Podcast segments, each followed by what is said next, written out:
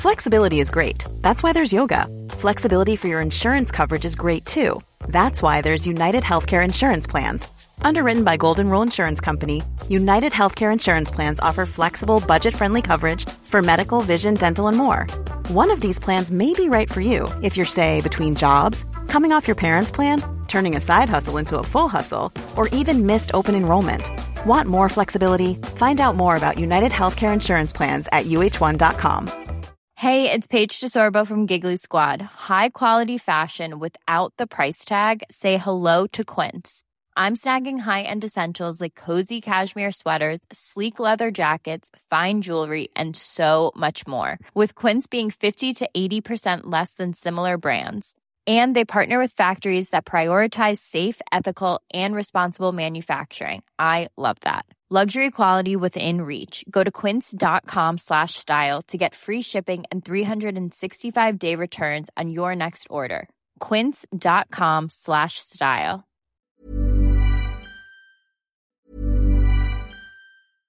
Flexibility is great. That's why there's yoga. Flexibility for your insurance coverage is great too. That's why there's United Healthcare Insurance Plans. Underwritten by Golden Rule Insurance Company, United Healthcare Insurance Plans offer flexible, budget friendly coverage for medical, vision, dental, and more.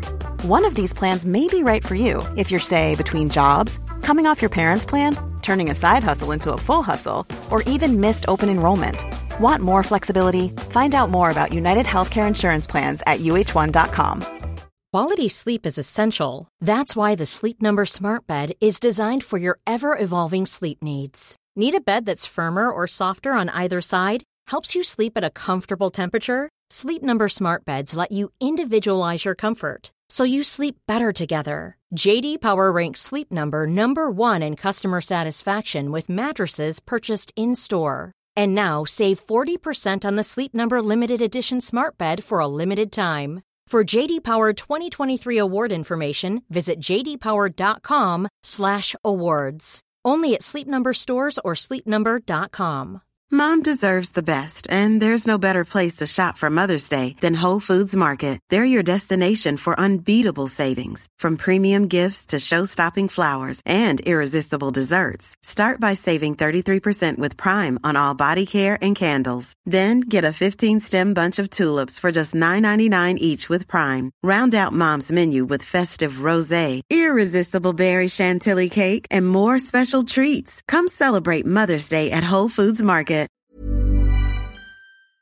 Hi there, Zack Twamley here from When Diplomacy Fails. You're about to listen to the latest episode of the Versailles Anniversary Project, episode 66, in fact, which is kind of crazy. Remember the good old days when there was one episode every single week? Well, now there's about 10, so it seems. And it doesn't show any signs of slowing down anytime soon. As a regular listener to this show, you are well aware by now the best ways to support this podcast. You can simply tell somebody about it. That is by far the best way to help out. Spread the news of what Zach does every so often by talking to himself for a living about things that people don't really know all that much about. With a tagline like that, how can they possibly resist? If you're feeling generous, though, or if you're feeling like you'd like to access even more content, then you should look no further than patreon.com forward slash when diplomacy fails. Currently, for $5 a month, you can access an hour of extra content every month. And that hour of extra content at the moment is looking at the Suez Crisis. If you're interested in the story of the Suez Crisis from several generations ago in 1956, then this is the best place to go. If you're curious, make sure you check out that episode we released a few episodes back, basically detailing what happened in each episode of the Suez Crisis. It's a great story, guys, and I've been told by several people who have paid up and accessed it that they really do enjoy it, and that the money goes a long way. In this day and age, $5 doesn't get you all that much, but with When Diplomacy Fails, it gets you an awful lot. In addition to this, in a week's time, we'll be looking at, well, a Q&A for When Diplomacy Fails to celebrate our 7th birthday. I was about to say our 100th birthday because Versailles is so in my mind, but of course it's not 100 just yet. Make sure to send your questions my way. I did originally say that the 11th of May would be the deadline, but I'm feeling quite generous. So send them my way, and sure, if we don't have time, we don't have time, but perhaps there's a chance you'll be included. I've already got more than enough questions to start the episode, but I'm always open to having a few more. Alrighty, guys, with telling people, with going to Patreon, and with sending questions my way and tuning in for that Q&A episode, you'll be doing your part to make sure that this podcast is spread across the podcast universe. Also, of course, by simply downloading it, by simply listening to it, or whatever you do, streaming it, what have you. I'm quite partial to Spotify at the moment for podcasts, which we are also on in case you weren't aware. You are helping the algorithms of the world discover the fact that this podcast is good, which will hopefully make us show up in more places. Basically, I'm just super happy in general that you decided to take time out of your busy lives to listen to me right now. So thanks for doing that, and give yourself a big pat on the back that you're brave enough to delve into something as complex as the Versailles Anniversary project. We've been going for a long time now, and sure, we're on the home stretch, but we're not there quite yet. There's still some important stuff to talk about, and today we delve into one of those forgotten chapters. So without any further ado, let's do further.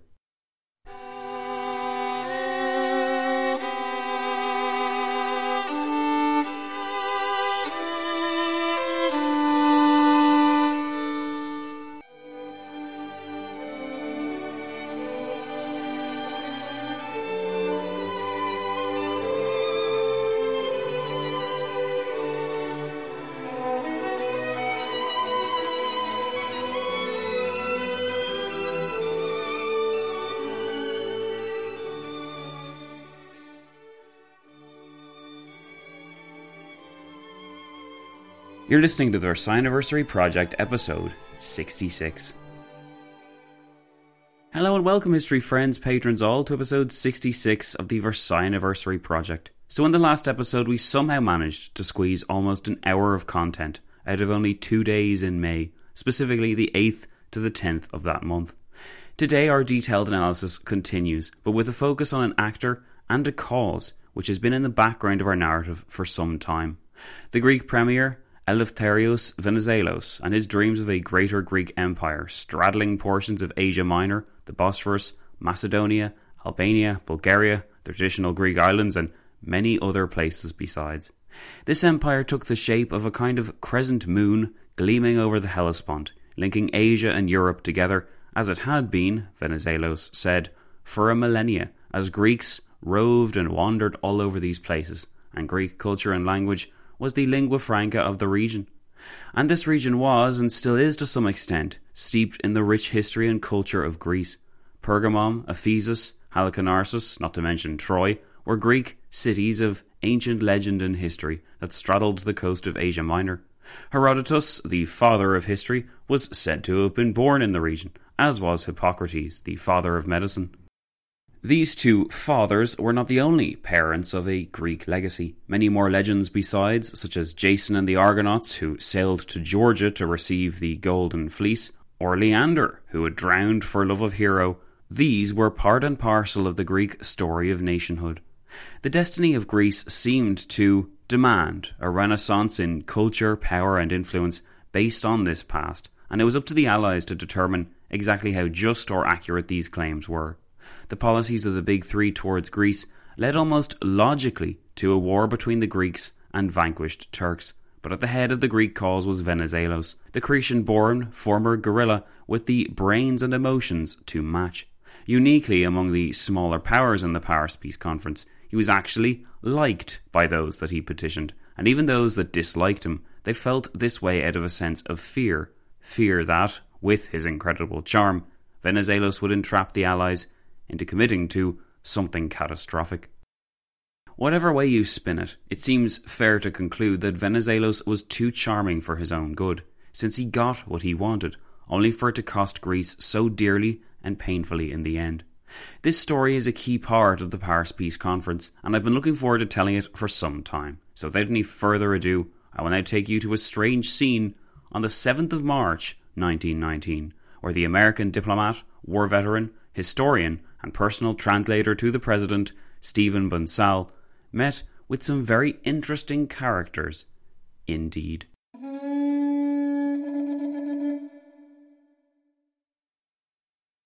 Three of the strangest looking men wandered into my office yesterday morning. Stephen Bonsal wrote in his illuminating book, Suitors and Supplicants The Small Powers at Versailles.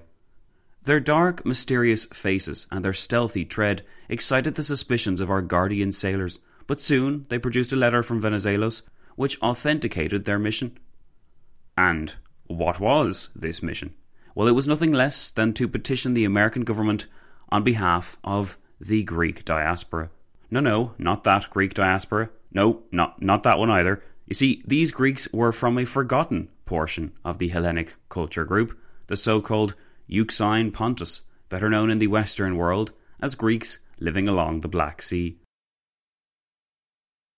These ethnic Greeks came with a letter from Venizelos, the leader of the Greeks in and out of the mother country, with an unusually reserved request. Venizelos did not want the Black Sea Greeks brought into the Greek homeland, but simply for Stephen Bonsal to work his magic and try and find some means to help them. These unfortunate people, like so many others in spring 1919, were suffering from acute shortages in food and money, brought on by the war and the drawn out negotiations which failed to end it. Their livelihoods were seasonal and depended upon industries that were vulnerable to disruption. Fishing and forestry and the dislocation of these industries during the war had had a profound effect upon them. Yet, unsurprisingly, while they were hungry and desperate and close to destitute, these men remained proud Greeks who attempted to tell Bonsal all about their heritage and history, in the hope that, while arranging aid for them, he would achieve some bonus and unite them with their homeland. It was inconceivable to imagine a Greek empire stretching that far, but Bonsal still listened to the stories of these old Greeks as he walked with them to meet the one American who might be able to help them with their food shortage problem, Herbert Hoover, the chairman of the American Food Administration, who could serve as the deliverer of life for countries allied and enemy, victorious and vanquished. Herbert Hoover received us with his most ferocious glare, Bonsal recorded, adding that his new Greek friends, while in the presence of Hoover, were all a tremble, and my knees too were knocking together. In a quavering voice, one of them told their story in a sort of bastard Italian, the lingua franca of the Mediterranean, and I passed it on to Hoover as best as I could.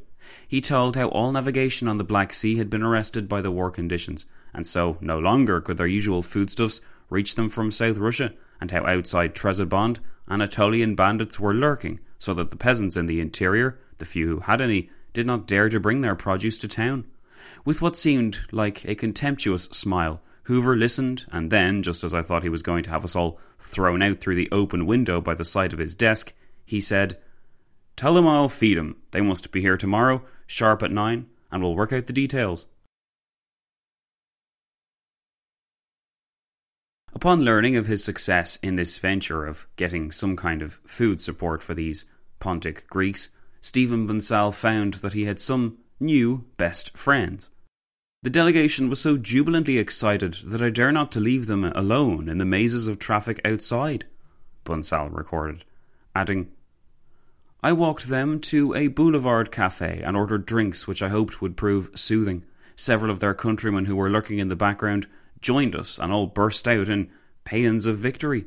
They agreed that Mr. Hoover was the greatest man who had lived since Alexander, and that I was evidently a favourite son of Hermes. I wished to hear something about the war as viewed from their distant standpoint, and also about their relations with Mother Hellas, and they were not at all loath to enlighten me. What followed was a frankly brilliant conversation, which helps to illustrate just how colourful these characters and conversations could sometimes be during the Paris Peace Conference. A fact which is hard to absorb sometimes if trawling through the daily minutes of the Council of Four doesn't excite you as much as it does me. Bonsal recorded the conversation. We too helped not a little in winning the war, one of them asserted. Of course, our war chariots of the Homeric days were the forerunners of the tanks. Soon they were telling me the story of the fate of their nation, alas, for so many centuries, submerged by the unspeakable Turks. We represent the oldest overseas Greek colony in the world, several centuries older than Marseille. Of course, to us the French port is a mere parvenu, they insisted. Our noble city of Trebizond on the Black Sea, the Attic atmosphere of which none of the barbaric hordes have been able to destroy, should really be called Xenophonopolus, and this is why, when Xenophon brought his men back from the Persian campaign with Cyrus, and once again they were all cheered by the sight of the Pontus, Here, he said, I want to found you a great city, a home for the overseas Greeks, a bulwark of Hellenism against the barbarians on the dark shores of the Great Sea. At first, this plan was warmly applauded. With trained oxen, the confines of the city that were to be drawn was being drawn when. Ah, this is terrible. I should not tell it. But I insisted, and at last, from my friend, the sad tale came out. There had slipped into that noble band of Greeks an unreliable soothsayer, a despicable sorcerer. We recall his name to cover it with infamy, and if you will allow me, I will now expectorate. At this, all three Greeks spat in unison. His name was Silanus of Arcadia. He had cozened up to Cyrus and extracted much money from him, and he did not care about the founding of a noble city, a bulwark of civilization. He wanted to return home and revel with his money. So he told the hoplites that Xenophon was deceiving them, that he had no thought of building for them homes. No, he was planning to lead them back into the deserts of Asia, from which they had so recently and so narrowly escaped. And that sorcerer was a cunning man. Every time he consulted them, the entrails told the same story. They said, Go home. So the great plan was defeated, or rather postponed for several generations, and Xenophon returned to Sparta, where, though broken hearted over the failure of his project, he had a good time hunting and raising dogs and writing stories. In such a way, according to these Pontic Greeks, had the dream of a Hellenic city on the shores of the Black Sea been denied. This was in many respects a typical Greek tragedy. After some prodding, Bonsal insisted that if these claims were true, then they would certainly trump all others, being the oldest claims that existed. He then left the company of the Pontic Greeks and met later with Venizelos. Bonsal recorded the conversation he had with the Greek premier, saying, A few hours later, Venizelos came back and thanked us warmly for bridging over the gap between Hoover and the Euxine Pontus. But I have told them that I cannot claim the south shore of the Black Sea, as my hands are quite full with Thrace and Anatolia. I told them to go home Make all the money you can and send it back to the mother country. If you do that, we shall always cherish you. And they went away, well pleased. Then, as an afterthought, the Greek premier said, Often it seems to me wiser, and certainly more helpful, to have commercial marts rather than political colonies beyond the seas. But for the contributions that came from them in a steady stream, we could never have faced the financial strain of this cruel and most costly war. It was our merchants in Cairo and Constantinople in Liverpool and in Norfolk, Virginia, who kept us afloat. Later, in March 1919, Bonsal will become somewhat disenchanted with the stubbornness and inflexibility of the Greek delegation in respect to Albania, another troublesome frontier. Both are roving people, like most of the Balkan tribes, Bonsal wrote, adding that undoubtedly the problem could be solved by an exchange of population and some slight frontier changes but no one will accept either the one or the other. The Greeks will not yield a village or an inch of territory, and my friend, Albanian leader Esad Pasha, says the plan infringes on the law of the mountains and contravenes the code of Lex, which he says has been honoured by his people since the days of Moses, the lawgiver. This demonstrated how far back some individuals wished to trace their ancestry. They weighed this heritage against the new arrivals, be they Turks or Italians, or in some cases, in the Greek mind, invented nationalities like the Albanians, Macedonians, and Bulgarians, who, God bless them, were truly Greek at heart. Bonsal was confounded by the existence of so many nationalities in such a closed space, that being the Balkans, but it would perhaps be more accurate to say that he, like so many others, was confounded by the existence of the Balkans, full stop. Bonsal concluded the region was undeniably a part of the great Serbian Empire in the 13th century. Should it be restored to Belgrade now? Should California and New Mexico be restored to Spain or to Mexico? I don't know. I fancy a statute of limitations will have to be established. Of one thing I am certain in both cases, the restoration would require the employment of large military forces. All would be well if friendly relations could be established between the disputants, but unfortunately, all the experts say this is impossible. On this point, at least, they are in full agreement. A statute of limitations would be useful indeed, but how far back or how recent should the limit be placed? When you had people justifying their statehood on the basis of what Moses did, or what the fall of Troy meant to them personally, you were bound to have problems, especially when that people were louder and less practically powerful than the nation which had since taken their place. This was a serious problem not just with Greek claims, but with every power who attempted to petition the Paris Peace Conference's allied councils. Rarely were their claims straightforward, uncontroversial, or completely accurate. We have seen before how demographics and maps were manipulated to demonstrate certain facts, and this was true across all of Europe beyond the Rhine. The Czech case at Teschen, the Polish Silesia, the whatever is going on in the Baltic, Transylvania, Macedonia, Albania, Dalmatia, Fiume, Yugoslavia itself, if you happen to be a non Serb, all of these cases and many others were enormously contentious. Yet the Greek example sticks out precisely because, in Britain, the Greeks had an interested and sympathetic ear. Typically, in the British case, the sympathy did not come from purely romantic ideas about ancient Greece, but from imperial interests.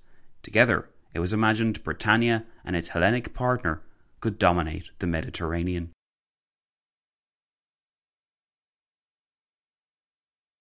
Something which we need to bear in mind about the Great War is how unlike previous British foreign policy the conflict was. The British had never ceased to prop up the Ottoman Empire against the Russian. The Eastern question had led to the Crimean War in the 1850s. It had sank governments and led to a recasting of the Conservative Party under Benjamin Disraeli, as Britain's national honour was said to be at stake if she did not defend the Turks from the expanding Russians, who, it was said, wanted Constantinople and the Straits for the glory of the Tsar.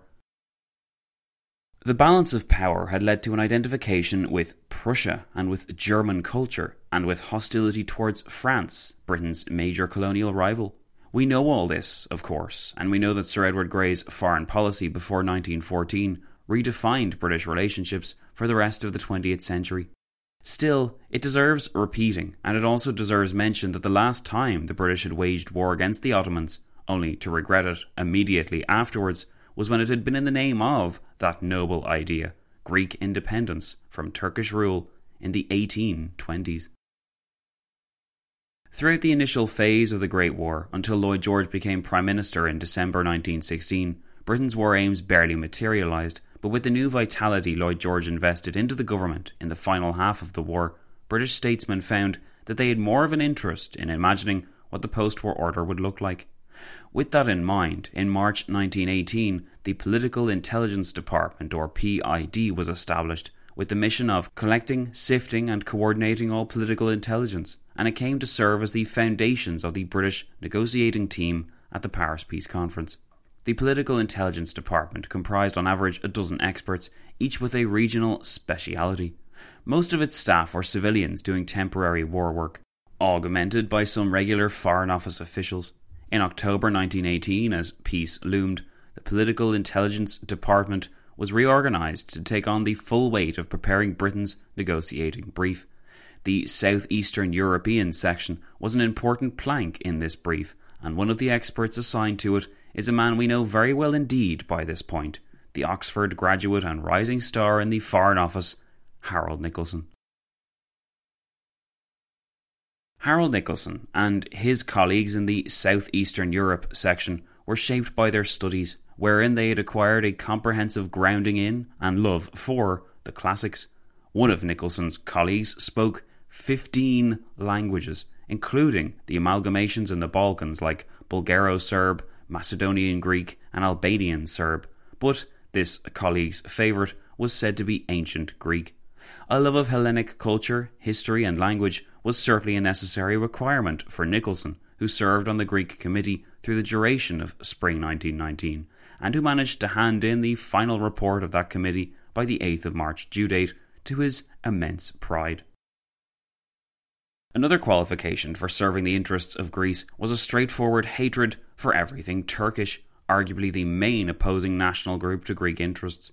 As Nicolson confessed early in his memoirs, I confess that I regarded, and still regard, the Turkish tribe with acute distaste. They had destroyed much and created nothing. This, of course, made it that much easier to discount the claims of the Turks, especially since pretty much everyone was doing this in spring 1919. Discussion in Paris revolved around not what shape the Turkish nation state would take, but which Allied power would hold Asia Minor as a mandatory power. There seemed little sympathy in reserve for Turkish interests, especially when Nicolson's section of the Political Intelligence Department was loudly supporting the Greek interests instead, and he was not the only one.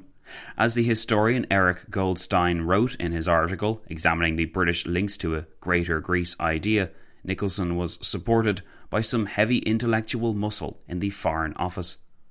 Goldstein said, One other individual involved in the Greek negotiations deserves particular mention Sir Eyre Crowe. One of the outstanding British diplomats of the era, he was the dynamo which dominated the British delegation at Paris. Lloyd George and the politicians may have decided policy at the highest level, but it was Crowe and his proteges from the Political Intelligence Department who influenced the shape and texture of the settlement in the various technical committees in which most of the issues were settled. It was the Political Intelligence Department which formed the backbone of the British negotiating team at Paris. While the British delegation at the conference was vast and mostly decorative, these individuals held most of the key substantive positions. In a report written by Nicolson and others in December 1918, he and his colleagues in the South Eastern European section of the Political Intelligence Department revolved around the assumption that national self determination would be the underlying principle of any settlement, as it offered the best prospects of a permanent peace in South Eastern Europe and as such are the most desirable and advantageous from the point of view of British interests. Their ambitions for Greece before the Paris Peace Conference had even opened, don't forget, are something to behold.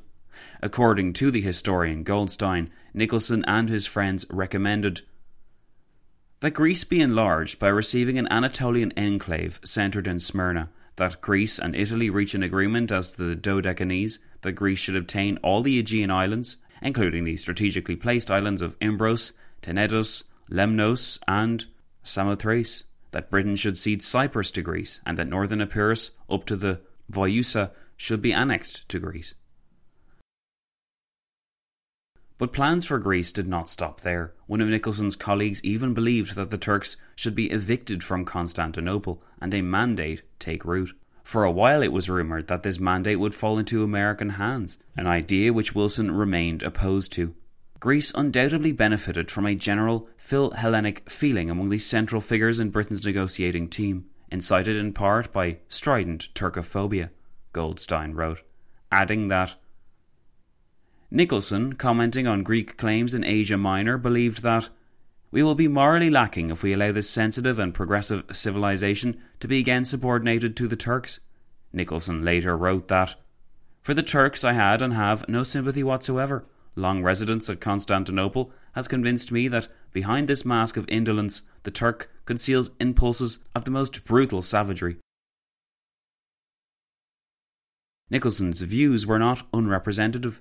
His chief, Sir Eyre Crowe, saw the expulsion of the Turks from Europe as a vital aim of British policy, observing that the policy of allowing the Turk to remain in Europe is so contrary to our most important interests and so certain to involve the continuance of all the abomination associated with the rule of the Turks that we cannot afford to treat this as a matter of just humouring Muslim feelings. But this anti Turkish sentiment did not even stop with the political intelligence department. It was also felt in the highest echelons of Whitehall.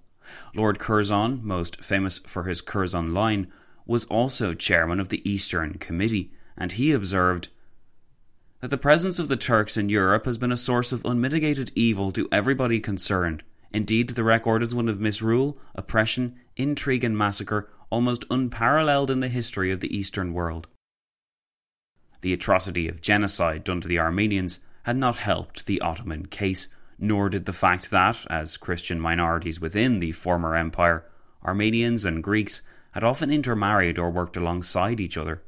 As the British received their requests for a greater Greek empire, the US delegation was bombarded with urgent requests from the Armenians to take their ancient kingdom on as an American mandate.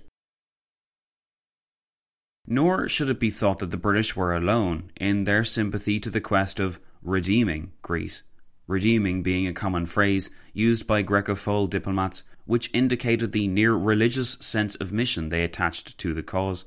In his opening speech for the Greek committee in February, the chair of the committee, Jules Cambon, exclaimed that the peace conference offered the best means of satisfying the ancient claims of the Hellenic nation, and of, at least, completing the work of independence begun by the liberal nations of Europe a century ago. The Greek bug was therefore infectious even before the war had ended and the Paris Peace Conference entered its most intensive phase. The factor which arguably pushed it over the edge, though, were the actions of the famed Greek premier Venizelos. If Greece had sympathisers in Britain, then Venizelos had adoring fans. I've at last got Venizelos' autograph, wrote one of Nicolson's colleagues, Allen Leeper, in May 1919, when the Greek premier finally invited him to dine, which was a favourite tactic of Venizelos' when cozying up to the British delegation. Nicolson was open in his praise of Venizelos' presentation of Greece to the Council of Ten in early February. He called it extremely good, even on its second day. It seemed the only highlight in a sea of other deputations from less interesting people. Nor were Brits the most susceptible. The American jack of all trades we met earlier, Stephen Bonsal, noted that when Venizelos comes in, they say, I must be careful. This fellow can conjure a bird out of a tree. But then, it was not merely charm that pulled the British delegates in.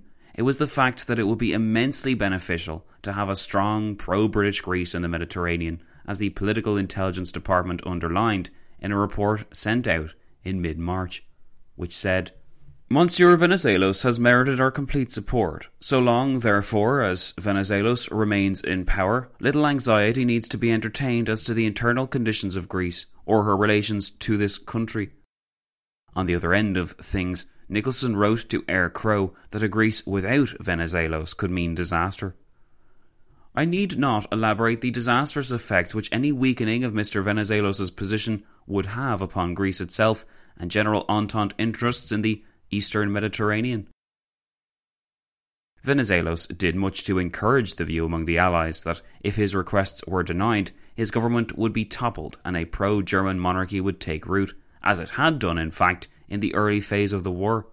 Nicholas Politis, a Greek ally of Venizelos and one of his many underlings, made this case to Stephen Bonsal in mid February, when it was rumoured the Allies were contemplating the alteration of Turkey's borders, perhaps extending them into Europe. This plan, of course, did not last. It had only been floated in a meeting to solve the ethnic problems in Thrace, but the Greeks got wind of it, and Venizelos, as he did frequently, sent his subordinate to argue a difficult case, which would help preserve Venizelos' image as an easygoing, always pleasant individual. Bonsal recorded how Nicholas Politis, almost certainly appointed by Venizelos for this task, represented the Greek case to him here. What I am about to say is not authorized by Monsieur Venizelos, but it is so important that I think you will pardon my indiscretion, if it is one. If this plan is approved, the final result would be the fall of the present government in Athens and the return to power of King Constantine and the pro Germans. Even now, these people are saying that we have failed to secure the benefits we fought for and were fully justified in demanding. And Venizelos was not above making such petitions himself, particularly as time went on in the conference and he felt Greece's interests were becoming swamped by other distractions, above all from late April, the Italians. We've spent more than enough time on the Italian angle already, but something we've not really touched on is the Treaty of St. John de Maurienne, signed by British, French, and Italians in 1917. This treaty, which was crafted in late September 1917 when Russia was teetering on the brink of collapse, was designed to refine Allied aims and the division of spoils through the Middle East in particular, with Anatolia coming under the microscope. Under this treaty, Italy would have been entitled to annex the southwestern quarter of Asia Minor, centred on Smyrna, where she would possess extensive rights and a sphere of influence. Now, if you think this treaty sounds a bit problematic for Greek interests, then you'd be absolutely correct. Greek irredentists were enraged at what was perceived as an Allied sellout to Italy, especially since Greece had entered the war on the Allied side earlier in 1917. This great conflict between what the Greeks believed they were entitled to by right of history and culture and what the Italians believed they were entitled to by right of treaty reared its ugly head throughout 1919 when Venizelos did the rounds. Indeed, we will recall that in the first week of May there was great concern regarding Italian intentions for Anatolia. It was invariably feared that Italy would launch a military expedition to Smyrna, or that she would get wind of Greek plans for such an expedition and leak them to the Turks. Italian Foreign Minister Sonnino, who had negotiated that treaty in 1917 which granted Italy these rights, felt understandably aggrieved that his country was once again, as it was with the 1915 Treaty of London, being ignored because it suited the Allies to do so. This only added to the sense of dissatisfaction which the Italians felt, particularly as it became plain that Fiume would not be theirs. The Allies feared throughout the first week of May that Italy would launch a fait accompli for Smyrna, even when her statesmen returned in time to watch the Germans receive the peace treaty on the 7th of May. There was still much distrust and anxiety in the Allied camp about what the Italians would do. And then, of course, there was the increasingly active petitions of the Greek Premier Venizelos, who approached Stephen Bonsal in late April about the stalemate and the sense of urgency which the Greeks felt about Asia Minor. Venizelos said in this case Flesh and blood, not even merely Greek flesh and blood, can stand further delay in the approach towards a settlement of our problems.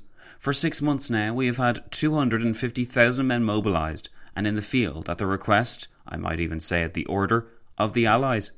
This has cost us millions upon millions of drachmas which we haven't got, which we have borrowed and which we will have to repay. Mobilized, yes, but mobilized for what? We are not told. Wait and see, whisper the members of the Supreme Council, but of course, quite unofficially. Apparently, we are not mobilized to take over Constantinople, although that has been our dream for centuries, or even a large slice of Thrace. Lloyd George points significantly to Smyrna and the fat lands around it, where there is such a large, purely Greek population. There a great future awaits you, the Prime Minister insists, but within the hour he is urging Italy to jump in there on our right flank. And you can't help concluding that he has earmarked Adalia and the rich nearby districts for the Italians. What are we mobilized for? I inquire, and he answers jovially, Have a little patience. You will learn very soon. Be assured the Council is not neglecting your problems. I can wait, but it is quite clear that the Greek treasury can't stand the strain, nor, as a matter of fact, can our soldiers. Last September, the morale of our men was excellent. They were eager to fight and go anywhere, but now they want to go home, to get away from the stinking camps. Both the Italians and the Greeks had a case for Asia Minor, they believed, but only one could win, and in the last phase of the war, compromise was given the short shrift in favour of an approach to the great powers, who it was believed would be more sympathetic. The frustration of Italian claims over the course of the conference is a fact that we're familiar with, of course, but it helps to explain how, in the microcosm of the Greek committee, Nicolson came to view the Italians with such disdain. As they came to fear that the Allies would abandon their treaties with them in favour of the stronger ethnic Greek claims, the Italian delegates became more stubborn and difficult throughout the spring, reflected above all in Vittorio Orlando's gradual retreat from the conference altogether. But was Greece truly blessed with the stronger claim? Venizelos certainly believed so, but the state he laid claim to appeared more like something out of a dream world than a possible nation state. This Greece of the two continents and five seas, wrote Margaret Macmillan, was a country turned inside out, a fringe of land around waters it did not control. It would have enemies, Turkey certainly, and probably Bulgaria, both of which were down to contribute land, and probably also Italy. Yes, agreed Venizelos, the shape was inconvenient, but as he said, for thirty centuries Greeks had lived under these conditions and had been able to surmount great catastrophes, to prosper and to increase. What Venizelos was less open about was the fact that Greece proper contained roughly five million people. This was hardly enough to occupy and police the sprawling connection of lands he was proposing. Venizelos simply avoided this difficult fact, as well as others, like the high emigration rate among the young men in Greece to better opportunities abroad, or the rampant poverty which had plagued his country, or the terrible divisions which had resulted in a civil war as recently as 1917, as Greece stumbled under his leadership into the war on the Allied side. It should also be emphasized as well that some portions of land which Venizelos claimed were virtual nonentities in the conception of Europe that did the rounds in London or Paris. And by that I mean, to the big three, the Balkans was confusing enough. But what even was Albania, and what to do with Macedonia? If truth is to be found in Macedonia, wrote Stephen Bonsal, it is at the bottom of a very, very deep well. Certainly, I have never plumbed it. This, of course, explains the need for a Greek committee in the first place, but as Nicolson served as Britain's technical advisor on that committee, to British delegates Sir Eyre Crowe and Canadian Premier Sir Robert Borden, one could easily have predicted that a pro Greek decision would emerge. Yet Nicolson was by no means in the majority when he declared in mid March The Greek claims on Asia Minor are justified. Indeed, he had to factor in the Italians, who, somewhat hilariously, announced that they had been so insulted by the decisions made so far on Asia Minor that whenever Asia Minor came up for discussion in the Greek committee, they would remain completely silent. This protest was rendered ineffective the next day, though, when the Italian stenographer for the meeting helpfully recorded the minutes of the meeting as per usual, recording in the process the same volume of Italian interjections as had occurred several times before. With the Italian exit from the conference in late April, the Greeks were given a brand new opportunity to have their way in Asia Minor. Indeed, as we have seen, from the 6th of May in an early meeting of the Big Three, the Allied leaders outdid one another in their enthusiasm for the landing of Greek soldiers at Smyrna, to preempt what was feared as a similar Italian plot or a cunning sabotage. Some attempt ought to be made to proceed further in regard to Turkey, Lloyd George insisted. Otherwise, the Italians would establish themselves there. The Prime Minister then added that it ought to be decided that Monsieur Venizelos should be allowed to land two or three divisions at Smyrna to protect his fellow countrymen in Turkey. And Wilson agreed with this, pointing out that the report of the Greek Commission was now unanimously in favour of giving this area to Greece. Clemenceau said he was ready to allow Venizelos to send troops, and Wilson, according to the minutes, echoed this eagerness by claiming, undoubtedly, that he was ready. When Clemenceau brought up the St. John de Maurienne Treaty, which granted Italy rights to the region of Smyrna, Lloyd George challenged whether Italy was still entitled to allude to this treaty, noting that it had been conditional on Italy playing an adequate part in the war against Turkey, and had also been subject to the agreement on Russia. Lloyd George then asked for a decision that Venizelos might be authorized to send troops on board ship to Smyrna to be kept there ready for landing in case of necessity. Wilson, apparently eager to trump Lloyd George's Grecophilia, asked, Why should they not be landed at once? The men do not keep in good condition on board ship. Lloyd George agreed once more. After this performance, which we did touch on in our very large episode that covered the 1st to the 6th of May, it would be fair to note that Wilson was the more pro Greek of the American delegation but there was some among that crowd who viewed Greek acquisitions in Asia Minor as a recipe for constant war.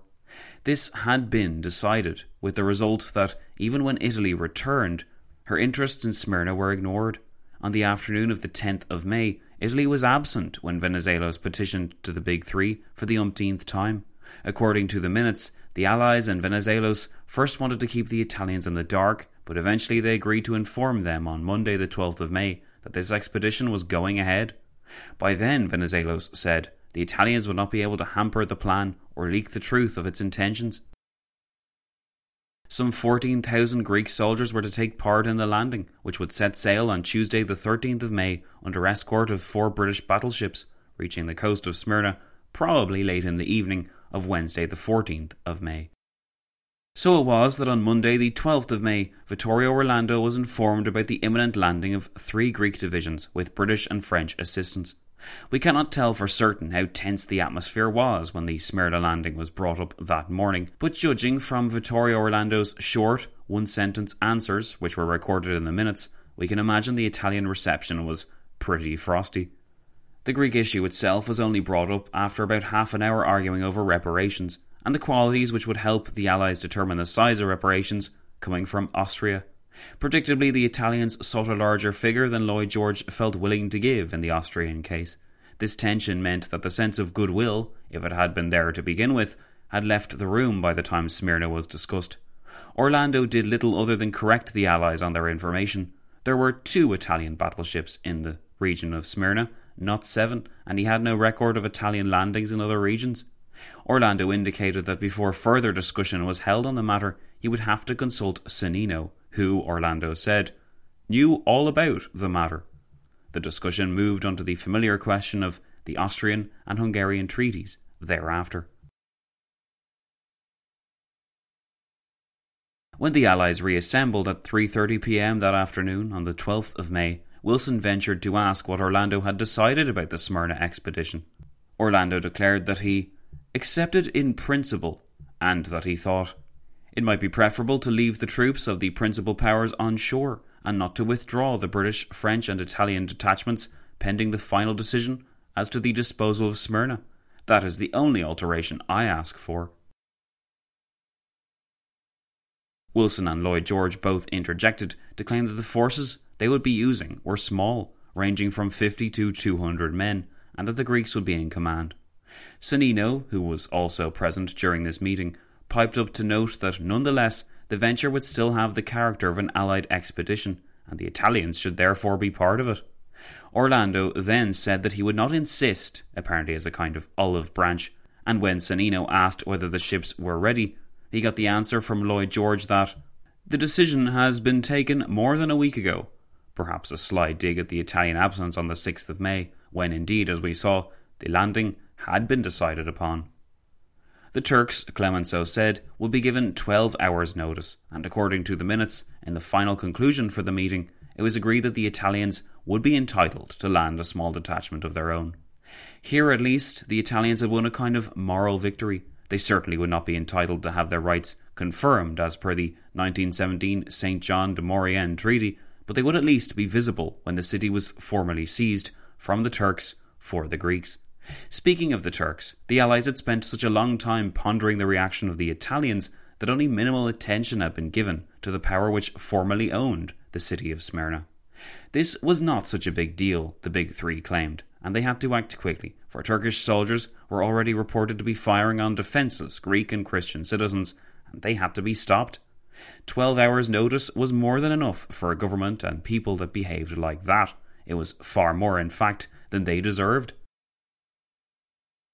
So it was that on the 13th of May 1919, the flotilla left the Greek port of Kavala and made its way across the Hellespont. For all intents and purposes, it seemed like the Greeks were finally going home. While it was not the official fulfillment of his ambitions, at least not yet, Venizelos must have been buoyed at the Allied decision to intervene here and effectively hand Smyrna over to him. It was, by several measurements, the most enthusiastic and the most active and unified the Allies had been over any question that was brought up in the Paris Peace Conference. Certainly, it's the only instance I have found so far, other than perhaps Russia, where the Allies actually sent military forces during the course of the peace conference, and where they all agreed at the same time as to the end goal.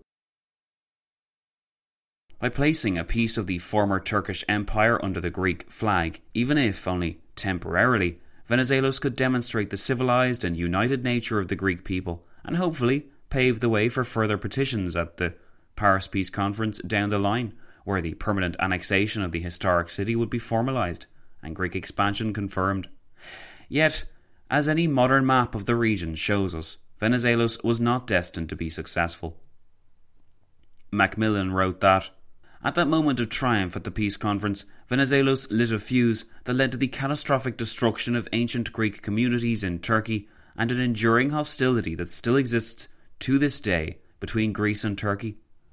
The key question was, thus, where did it all go wrong for Venizelos and his greater Greek dreams? The answer presented itself in the opening moments of that planned Greek landing on the 15th of May 1919. The mood of jubilation among Greek troops was suddenly swapped, inexplicably it seemed, for feelings of anger, suspicion, and a strong burning desire for revenge.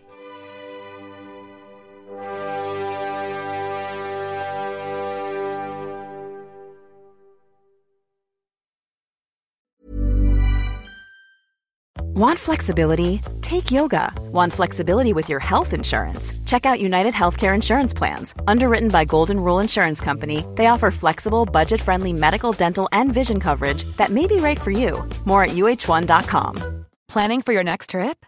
Elevate your travel style with Quince. Quince has all the jet setting essentials you'll want for your next getaway, like European linen, premium luggage options, buttery soft Italian leather bags, and so much more and is all priced at 50 to 80% less than similar brands. Plus, Quince only works with factories that use safe and ethical manufacturing practices.